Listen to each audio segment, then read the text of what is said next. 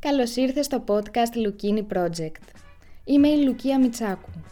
Είμαι σύμβουλος προσωπικής ανάπτυξης, blogger στο lukini.gr και ραδιοφωνική παραγωγός. Σε αυτό το podcast θα μάθουμε τεχνικές και εργαλεία για να αντιμετωπίζουμε τις καταστάσεις και να βελτιώσουμε την ποιότητα της ζωής μας. Είναι ένα podcast προσωπικής ανάπτυξης και αυτοβοήθειας που επιθυμεί να προσφέρει έμπνευση και ψυχική ενδυνάμωση. Το Lukini Project έχει ως σκοπό να κάνει τον κόσμο καλύτερο με το να γνωρίσουμε καλύτερα τον εαυτό μας. Μπορείς να ακολουθήσεις το Lukini Project σε Spotify, Apple Podcasts, Google Podcasts και σε όποια άλλη πλατφόρμα το ακούς. Ας κάνουμε τον κόσμο καλύτερο και ας μην ξεχνάμε πως πάντα υπάρχει λόγος για να χαμογελάμε.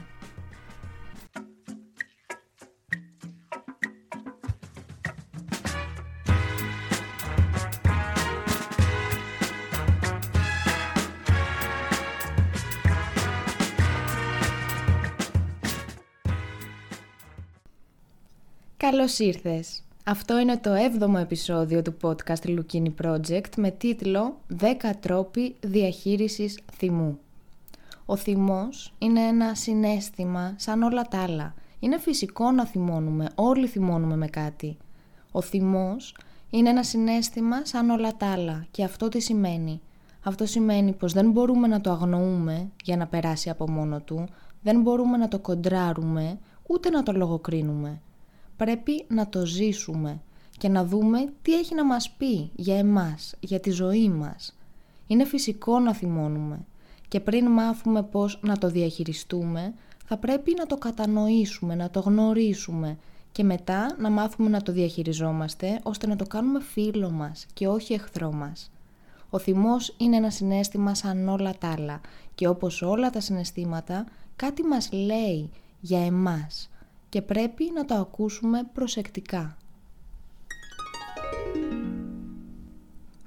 Το πρόβλημα ξεκινάει όταν δεν ξέρουμε πώς να διαχειριστούμε το θυμό μας και μετατρέπεται σε μια ανεξέλεγκτη οργή. Ο Βούδας έλεγε «Δεν θα τιμωρηθείς για το θυμό σου, θα τιμωρηθείς από το θυμό σου». Είναι αλήθεια πως ο θυμός είναι ένα συνέστημα που αν δεν το διαχειριστούμε σωστά μπορεί να μας βλάψει αν κρατήσουμε μέσα μας το θυμό που νιώθουμε και δεν τον εκφράσουμε και συσσωρευτεί όλο αυτό το συνέστημα και το κουβαλάμε μέσα μας καιρό, είναι σίγουρο πως βλάπτει την υγεία μας. Αν πάλι εκφράσουμε τον θυμό μας χάνοντας την ψυχραιμία μας, κατά πάσα πιθανότητα θα κάνουμε κάτι ή θα πούμε κάτι που θα το μετανιώσουμε και ίσως χαλάσουμε και μία σχέση που δεν θα θέλαμε να χαλάσουμε. Ο θυμός είναι ένα συνέστημα που μας τρώει από μέσα άμα δεν μάθουμε πώς να το διαχειριστούμε. Η διαχείριση θυμού για εμένα είναι ένα από τα πιο σημαντικά ζητήματα. Θα έπρεπε δηλαδή να διδάσκεται στα σχολεία.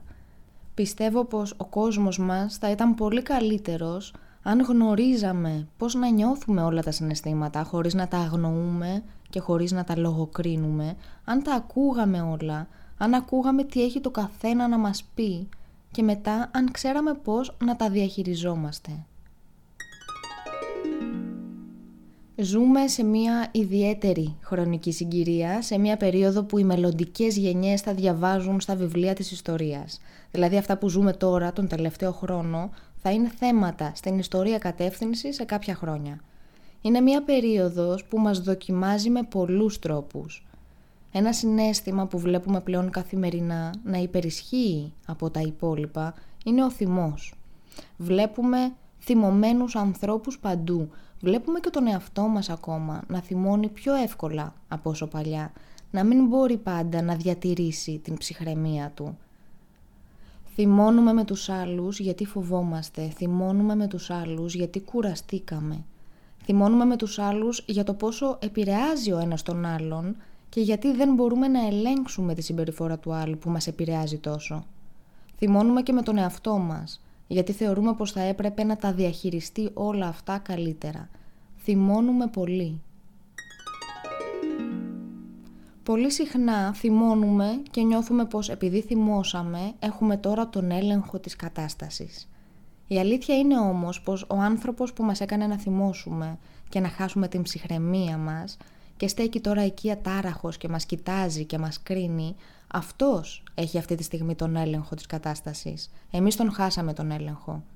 Σε πολλούς ανθρώπους αρέσει ακριβώς αυτό, αρέσει να θυμώνουν τον άλλον και να τον βλέπουν να χάνει την ψυχραιμία του.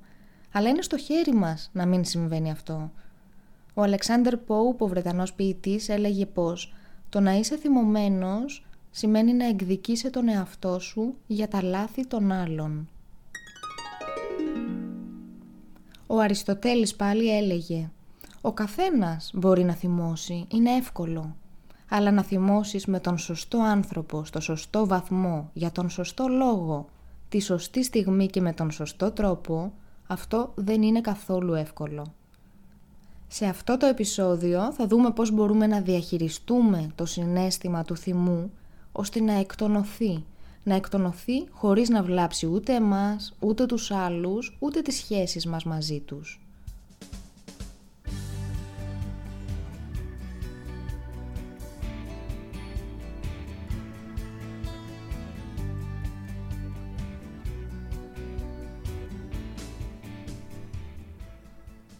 Μια παρένθεση. Κάθε φορά που μιλάμε για κατανόηση συναισθημάτων, για αναγνώριση συναισθημάτων, αλλά και για διαχείριση συναισθημάτων, μιλάμε ουσιαστικά για τρόπους με τους οποίους αναπτύσσουμε και καλλιεργούμε την συναισθηματική μας νοημοσύνη. Και δεν είναι κάτι με το οποίο όλοι οι άνθρωποι γεννιούνται και ξέρουν πώς να το κάνουν, άλλοι έχουν μεγαλύτερη ευκολία και άλλοι όχι. Δεν είναι κάτι που διδάσκεται στο σχολείο και σπανιότατα διδάσκεται στην οικογένεια. Ενηλικιωνόμαστε και δεν έχουμε ιδέα, ιδέα όμως για αυτά τα πράγματα και είναι ίσως η πιο σημαντική δεξιότητα που χρειαζόμαστε στη ζωή μας. Είμαστε όμως εδώ, είμαστε τώρα μαζί σε αυτό εδώ το podcast για να μιλάμε για αυτά τα πράγματα και για να καλλιεργήσουμε τη συναισθηματική μας νοημοσύνη.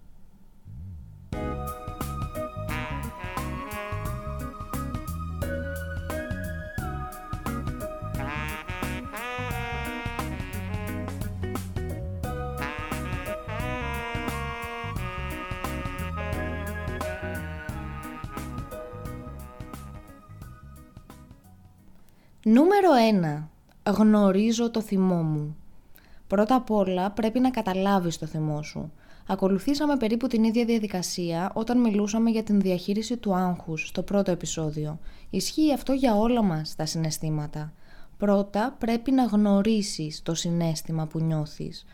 Πώς θυμώνεις; Μπορείς να παρατηρήσεις τον εαυτό σου έτσι μετά από μια κρίση θυμού και να δεις τι σου συμβαίνει εκείνη τη στιγμή; Δηλαδή, ανεβαίνουν οι σφιγμοί της καρδιάς σου, η αναπνοή σου γίνεται πιο δύσκολη, νιώθεις μήπως το πρόσωπό σου να καίει, σφίγγεις ασυναίσθητα τις γροθιές σου. Είναι πολύ σημαντικό να μπορείς να εντοπίσεις τα συμπτώματα, γιατί αυτό θα σε βοηθήσει στην πορεία να τα ελέγξεις καλύτερα, να μην σε κατακλείσουν. Μπορείς να εντοπίσεις τα συμπτώματα του θυμού και έτσι κάθε φορά που θα βλέπεις να ξεκινούν αυτά τα συμπτώματα, μπορείς να κάνεις κάτι για να δώσεις ένα τέλος πριν εκραγείς, πριν χάσεις τον έλεγχο. Στη συνέχεια αναρωτήσου ποια είναι η πηγή του θυμού σου. Αυτό είναι εξαιρετικά σημαντικό βήμα και όχι δεν είναι πάντα σαφές, δεν είναι φανερό με την πρώτη ματιά. Συμβαίνει πολλές φορές να είμαστε θυμωμένοι για καιρό. Όχι μόνο για μέρες, αλλά για μήνες. Μπορεί να είμαστε θυμωμένοι για χρόνια να είμαστε θυμωμένοι, να μην το εκφράζουμε και σιγά σιγά να μένει μέσα μας ο θυμός, ο συνέστημα, αλλά πλέον να έχουμε ξεχάσει τι είναι αυτό που αρχικά μας θύμωσε τόσο. Πολλές φορές συναντώ έναν άνθρωπο και νιώθω δυσάρεστα, νιώθω πολύ δυσάρεστα και δεν έχω ξεκάθαρο στο μυαλό μου τι είναι αυτό που συνέβη μεταξύ μας και με πλήγωσε τόσο και με θύμωσε τόσο βαθιά και δεν το έχω εκφράσει για τόσο καιρό. Επομένως δεν ξέρω και πώς να το διαχειριστώ. Η πηγή μπορεί να είναι ένα συμβάν με κάποιον άλλον άνθρωπο, μία συμπεριφορά, κάποια λόγια. Η πηγή μπορεί να είναι ότι νιώθω ότι δεν με αγαπούν, ότι δεν με αποδέχονται ή πολύ συχνά ότι δεν με σέβονται. Και αυτό μου βγαίνει ως αντίδραση σε θυμό. Μία άλλη πηγή θυμού είναι ο φόβος. Φοβόμαστε κάτι και φοβόμαστε κάτι ή κάποιον γιατί θεωρούμε ότι είναι πιο δυνατό από εμάς και αντιδρούμε με θυμό ή ακόμα και με οργή. Μία ακόμα πηγή θυμού είναι το γεγονός ότι νιώθουμε πως δεν μπορούμε να ελέγξουμε κάτι, δεν εξαρτάται από εμάς. Η προσπάθεια να ελέγξουμε κάτι που δεν μπορούμε να ελέγξουμε μας θυμώνει. Και αυτός είναι και ένας από τους λόγους που στην παρούσα κατάσταση που ζούμε είναι τόσοι πολλοί άνθρωποι στον κόσμο που νιώθουν θυμό και οργή. Αναρωτήσου λοιπόν σε κάθε περίπτωση ποια είναι η πηγή του θυμού σου, να σου γίνει ξεκάθαρο. Αυτό είναι εξαιρετικά σημαντικό.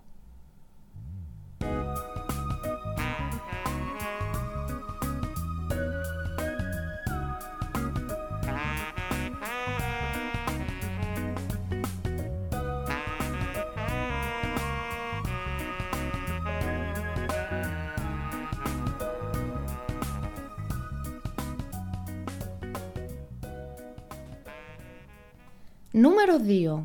Βρίσκω το επαναλαμβανόμενο ερέθισμα που μου προκαλεί θυμό.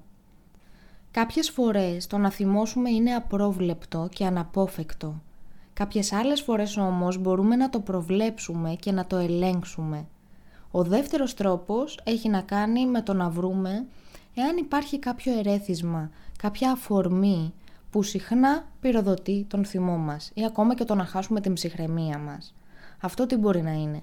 Αυτό μπορεί να είναι το να περιμένω για ώρες σε ουρές, σε δημόσιες υπηρεσίες. Μπορεί να είναι η συνάντηση με έναν συγκεκριμένο άνθρωπο, μπορεί να είναι η πολύ έντονη κούραση.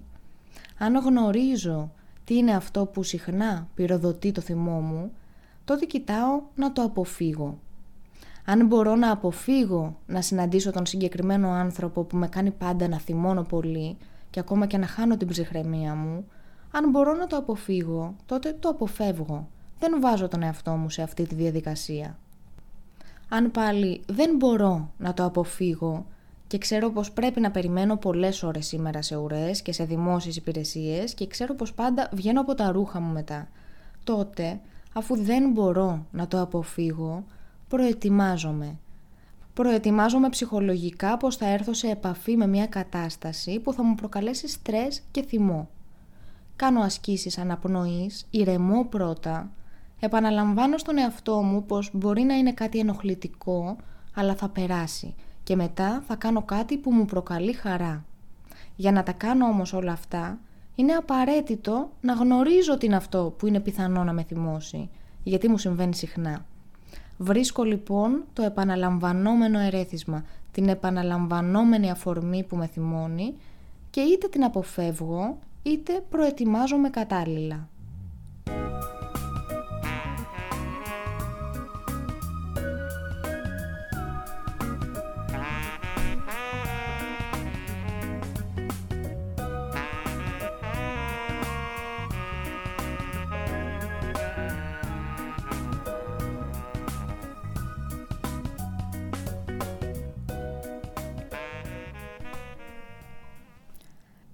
Νούμερο 3. Κάνω διάλειμμα, κάνω μία παύση. Τι εννοώ με την έννοια διάλειμμα και με την παύση; Έχεις δει ποτέ τη σειρά How I Met Your Mother; Είναι εκεί ένα ζευγάρι, ένα απίστευτο ζευγάρι, ένα ζευγάρι που αγαπώ πολύ, ο Μάρσαλ και η Λίλη. Κάθε φορά λοιπόν που συμβαίνει κάτι και ξέρουν ότι θα μαλώσουν, στην αρχή του καυγά ή στη μέση του καυγά έχουν αυτήν την τεχνική να κάνουν παύση. Αυτό σημαίνει πως σταματάνε τον καυγά μέχρι να ηρεμήσουν. Σταματάνε τον καυγά για να ασχοληθούν με κάτι άλλο ή με κάτι σημαντικό που έχει προκύψει. Με την πρόθεση πάντα να επανέλθουν στη συζήτηση αργότερα. Κάνουν πώς και όταν έρθει η κατάλληλη στιγμή κάνουν unpause και συνεχίζουν τη συζήτηση.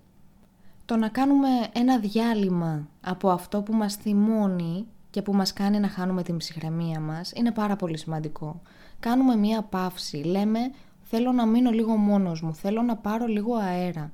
Παίρνουμε τον χρόνο μας, ηρεμούμε πρώτα και μετά επανερχόμαστε στη συζήτηση. Δεν αγνοούμε την κατάσταση, δεν την αποφεύγουμε ίσα ίσα.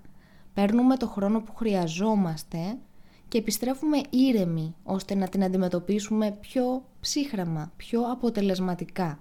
Βγαίνω έξω, παίρνω βαθιές ανάσες, αυτό μας βοηθάει να μην δράσουμε και να μην μιλήσουμε εν βρασμό. Πολλές φορές όταν είμαστε εμβρασμό λέμε βαριές κουβέντες που δεν τις εννοούμε. Και αυτό μπορεί να κάνει πολύ κακό σε οποιοδήποτε τύπου σχέσης, είτε αυτή είναι επαγγελματική, είτε ερωτική, είτε φιλική, είτε οικογενειακή. Δεν χρειάζεται να μιλάμε και να παίρνουμε αποφάσεις εμβρασμό, γιατί εκείνη τη στιγμή δεν έχουμε καθαρή σκέψη. Παίρνουμε βαθιές ανάσες, μετράμε μέχρι το 10, μέχρι το 20, μέχρι το 100, μέχρι όσο χρειαζόμαστε για να ηρεμήσουμε κάπως. Δεν είναι κάθε φορά το ίδιο. Πρώτα όμως ηρεμούμε και μετά μιλάμε. Πρώτα ηρεμούμε και μετά δρούμε. Πρώτα ηρεμούμε και μετά παίρνουμε αποφάσεις.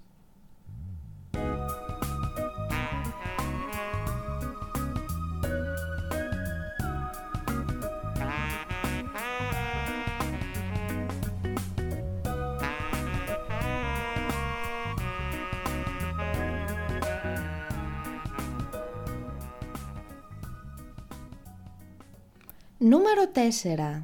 Μιλάω με κάποιον. Πολλές φορές το να μιλάμε με κάποιον που μας ηρεμεί, που μας χαλαρώνει, που μας καθησυχάζει, μας βοηθάει πολύ στο να σταματήσουμε να νιώθουμε θυμό.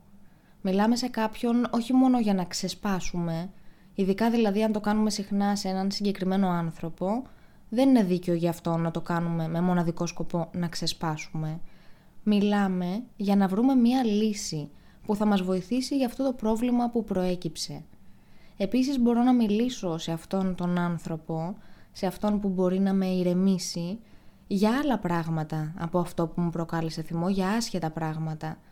Το να μιλάω με κάποιον, όχι με όποιον να είναι, έτσι με κάποιον που έχω επιλέξει και έχει την τάση να με ηρεμεί. Αυτό βοηθάει πολύ. Όμως μόνο στην περίπτωση που το κάνω με σκοπό να βρω μία λύση στο πρόβλημα. Εάν το κάνω μόνο και μόνο για να ξεσπάσω και του λέω τι συνέβη και του θυμώνω και φωνάζω και ορίομαι και αυτό είναι αυτός σκοπός, τότε δεν βοηθάει ιδιαίτερα να ηρεμήσω, ίσα ίσα μπορεί να θυμώσω και περισσότερο. Μιλάω με κάποιον για να βρω τη λύση ή μιλάω με κάποιον για άσχετα θέματα για να σκεφτώ κάτι άλλο.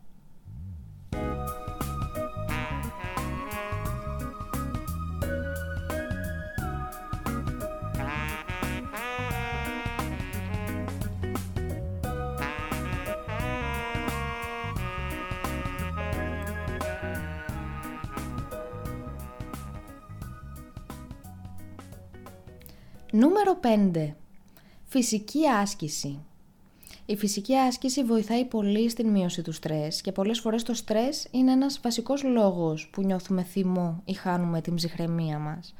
Όταν νιώθεις τον θυμό να σε κατακλείζει, μπορείς να περπατήσεις λίγο, μπορείς να αρχίσεις να τρέχεις, να κάνεις οποιαδήποτε φυσική άσκηση, έτσι για να εκτονώσεις αυτή την ενέργεια που έχεις συσσωρευτεί. Μπορείς αν είσαι σπίτι σου να βάλεις μουσική και να αρχίσεις να χορεύεις. Ο θυμός έχει την τάση να μας γεμίζει ενέργεια την οποία πρέπει κάπως να εκτονώσουμε. Ας περπατήσουμε, ας τρέξουμε, ας γυμναστούμε με οποιονδήποτε τρόπο. Ας κάνουμε γιόγκα, ας χορέψουμε.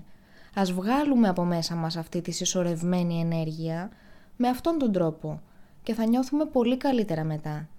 Επίσης το να γυμναζόμαστε συχνά λίγο κάθε μέρα ή να περπατάμε λίγο κάθε μέρα ειδικά αυτή την περίοδο που περνάμε πολύ χρόνο μέσα στο σπίτι, είναι πολύ σημαντικό για να μειώσουμε το άγχος μας, να μην είμαστε στην τσίτα και έτσι να μην θυμώνουμε και τόσο εύκολα. Λειτουργεί δηλαδή όχι μόνο ως αντιμετώπιση του θυμού, αλλά και ως πρόληψη.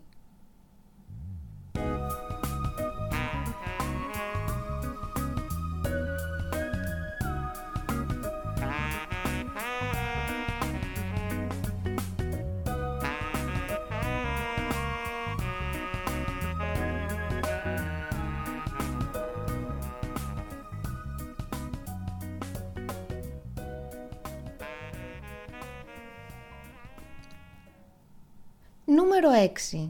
Σκέφτομαι κάτι άλλο. Μπορεί να ακούγεται απλό, αλλά δεν είναι τόσο. Όταν νιώθω θυμό και νιώθω πως μπορεί να με κατακλείσει όλο αυτό και να με κάνει να χάσω την ψυχραιμία μου, μπορώ να στρέψω την προσοχή μου αλλού. Το να λέμε τώρα στον εαυτό μας σκέψου κάτι άλλο, σκέψου κάτι άλλο, σκέψου κάτι άλλο, μπορεί να πιάσει, αλλά δεν πετυχαίνει πάντα, μεταξύ μας δηλαδή, τώρα που είμαστε έτσι μόνοι μας εδώ, οι δυο μας και τα λέμε, δεν πετυχαίνει πάντα. Πιο αποτελεσματικό είναι να ασχοληθώ ενεργά με κάτι, με μία εργασία που απαιτεί τη συγκέντρωσή μου για να γίνει και έτσι να κάνω το μυαλό μου να αναγκαστεί να σκεφτεί κάτι άλλο και να ηρεμήσω.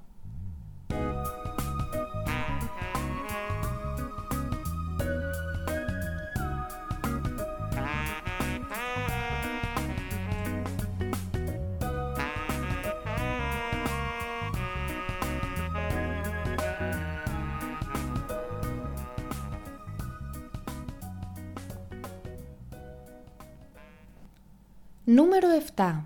Διαλογισμός.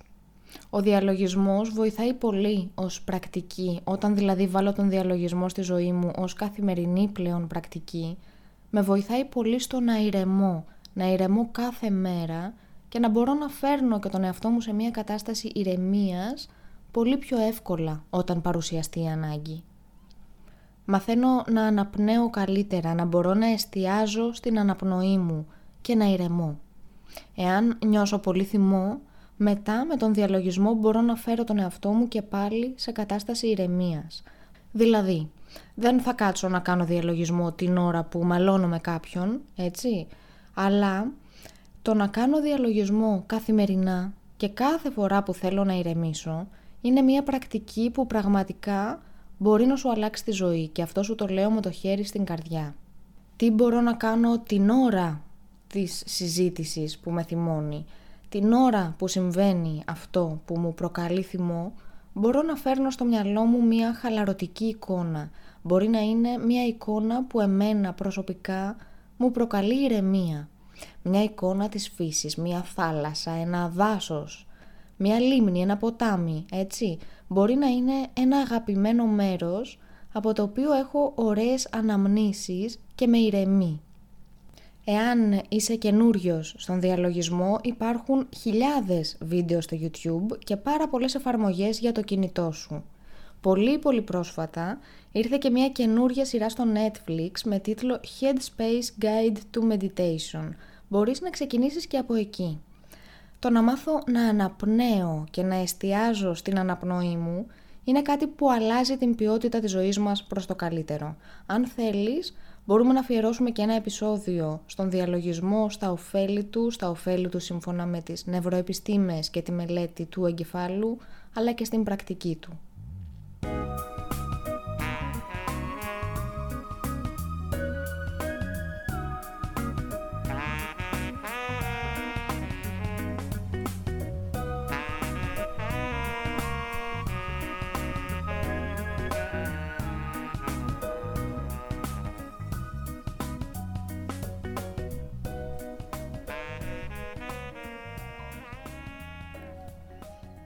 Νούμερο 8.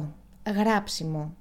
Όπως και στις περισσότερες περιπτώσεις που έχουμε αναλύσει μέχρι σήμερα σε αυτό το podcast, έτσι και στο θέμα της διαχείρισης θυμού, βοηθάει πάρα πολύ το γράψιμο. Βοηθάει να εκτονώσουμε αυτό το βάρος που έχει συσσωρευτεί μέσα μας, αλλά και να βάλουμε τις σκέψεις μας σε μία σειρά.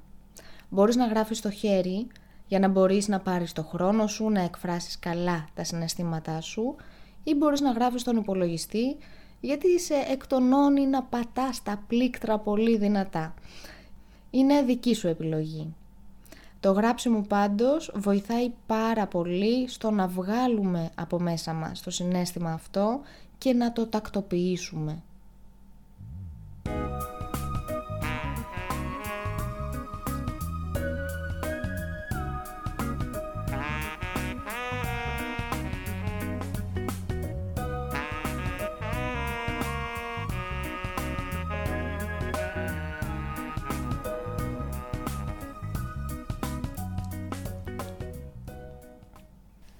Νούμερο 9.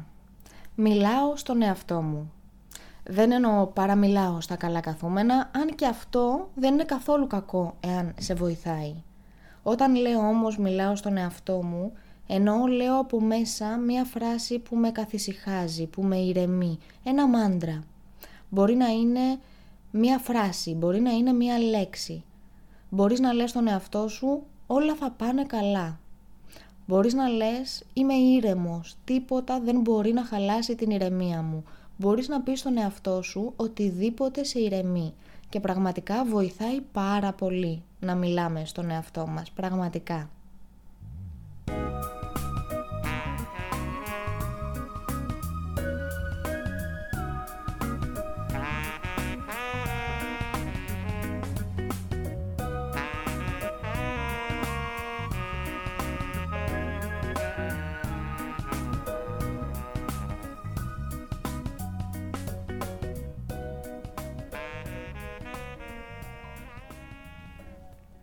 Νούμερο 10.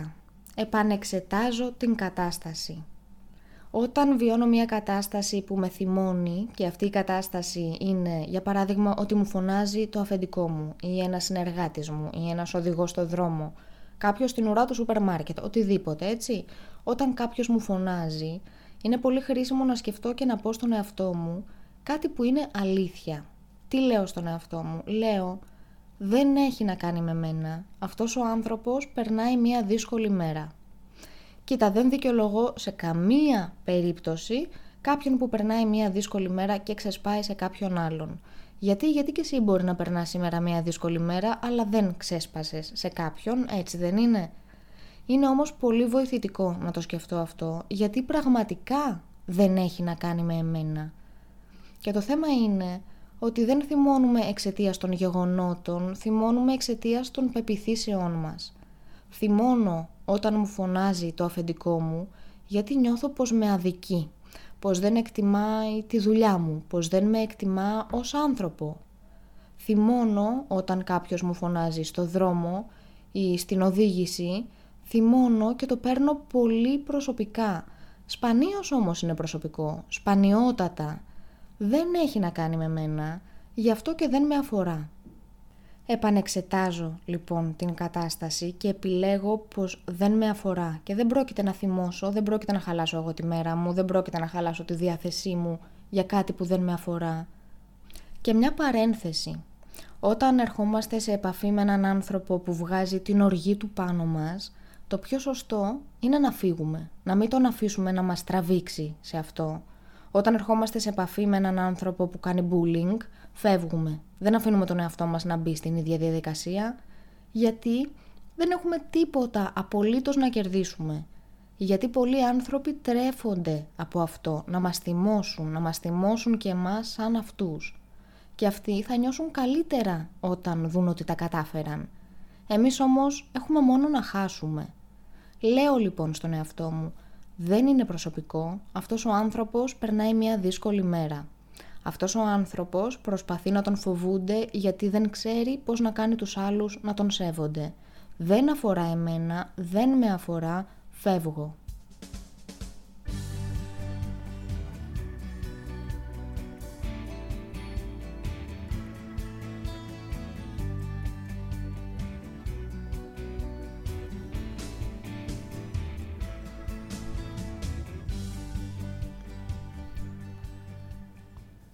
Ένα ιστερόγραφο. Δεν μπορώ να αγνοήσω το θυμό μου και να περιμένω να φύγει έτσι μαγικά από μόνος του. Το να αγνοώ γενικότερα τα συναισθήματά μου τα κάνει απλώς να μεγαλώνουν και να δυναμώνουν.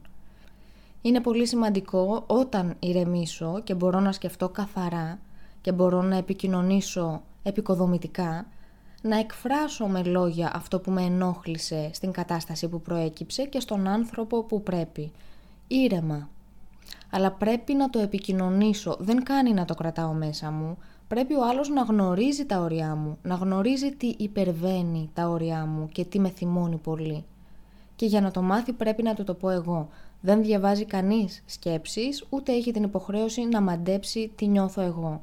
Μπορούμε λοιπόν να βελτιώσουμε τις σχέσεις μας, άρα και τη ζωή μας ολόκληρη, εάν μπορούμε να επικοινωνούμε αληθινά με τον άλλον, εάν εκφράζουμε ήρεμα και συνειδητά τα συναισθήματά μας. Θύμωσα για αυτόν τον λόγο. Είναι πάρα πολύ σημαντικό να το επικοινωνήσουμε με τον άλλον, να μην το κρατήσουμε μέσα μας. Ακόμα ένα ιστερόγραφο. Νιώθω στα αλήθεια θυμό ή μήπως είναι κάτι άλλο. Μήπως είναι θλίψη, είμαι πολύ στεναχωρημένη με κάτι και το βγάζω ως θυμό χωρίς να είναι. Μήπως χωρίζω και είμαι πολύ στεναχωρημένη, επομένως ξεκινάω με έναν καυγά και θυμώνω πολύ για να καλύψω ουσιαστικά την θλίψη μου. Μήπως αποχαιρετώ ένα φίλο που θα κάνω να δω καιρό και με στεναχωρεί πάρα πολύ τώρα αυτό και αρχίζω και τσακώνομαι μαζί του για να μην νιώθω στεναχώρια αλλά να νιώθω κάτι άλλο. Μήπως ντρέπομαι για κάτι που συνέβη και αμήνομαι και φέρομαι αμυντικά και το βγάζω σε θυμό. Πρέπει να δω τι συνέστημα νιώθω στα αλήθεια για να δω και πώς μπορώ μετά να το διαχειριστώ και να το αντιμετωπίσω. Ο θυμός ως αντίδραση σε κάτι δεν βοηθάει πάντα, απλώς απομακρύνει ανθρώπους και μπορεί να κάνει και κακό στις σχέσεις μας, κάθε είδους σχέσεις. Είναι λοιπόν πολύ σημαντικό να είμαι απόλυτα ειλικρινής με τον εαυτό μου και να ρωτήσω νιώθω στα αλήθεια, θυμώ. Συνήθως υπάρχει κάτι άλλο από κάτω. Ακόμα ένα ιστερόγραφο, μάλλον αυτό θα είναι το τελευταίο, αλλά ξέρετε δεν υπόσχομαι κιόλας. Αξιολογώ τον θυμό μου. Ο θυμός δεν είναι πάντα κακό πράγμα. Πολλές φορές είναι ένας φορέας αλλαγής. Πολλές φορές μπορεί να κάνει τον κόσμο καλύτερο. Τι εννοώ; Μπορεί να δεις μια άδικη συμπεριφορά απέναντι σε κάποιον και να θυμώσεις πολύ και να κάνεις κάτι γι' αυτό, κάτι που θα αλλάξει την κατάσταση προς το καλύτερο.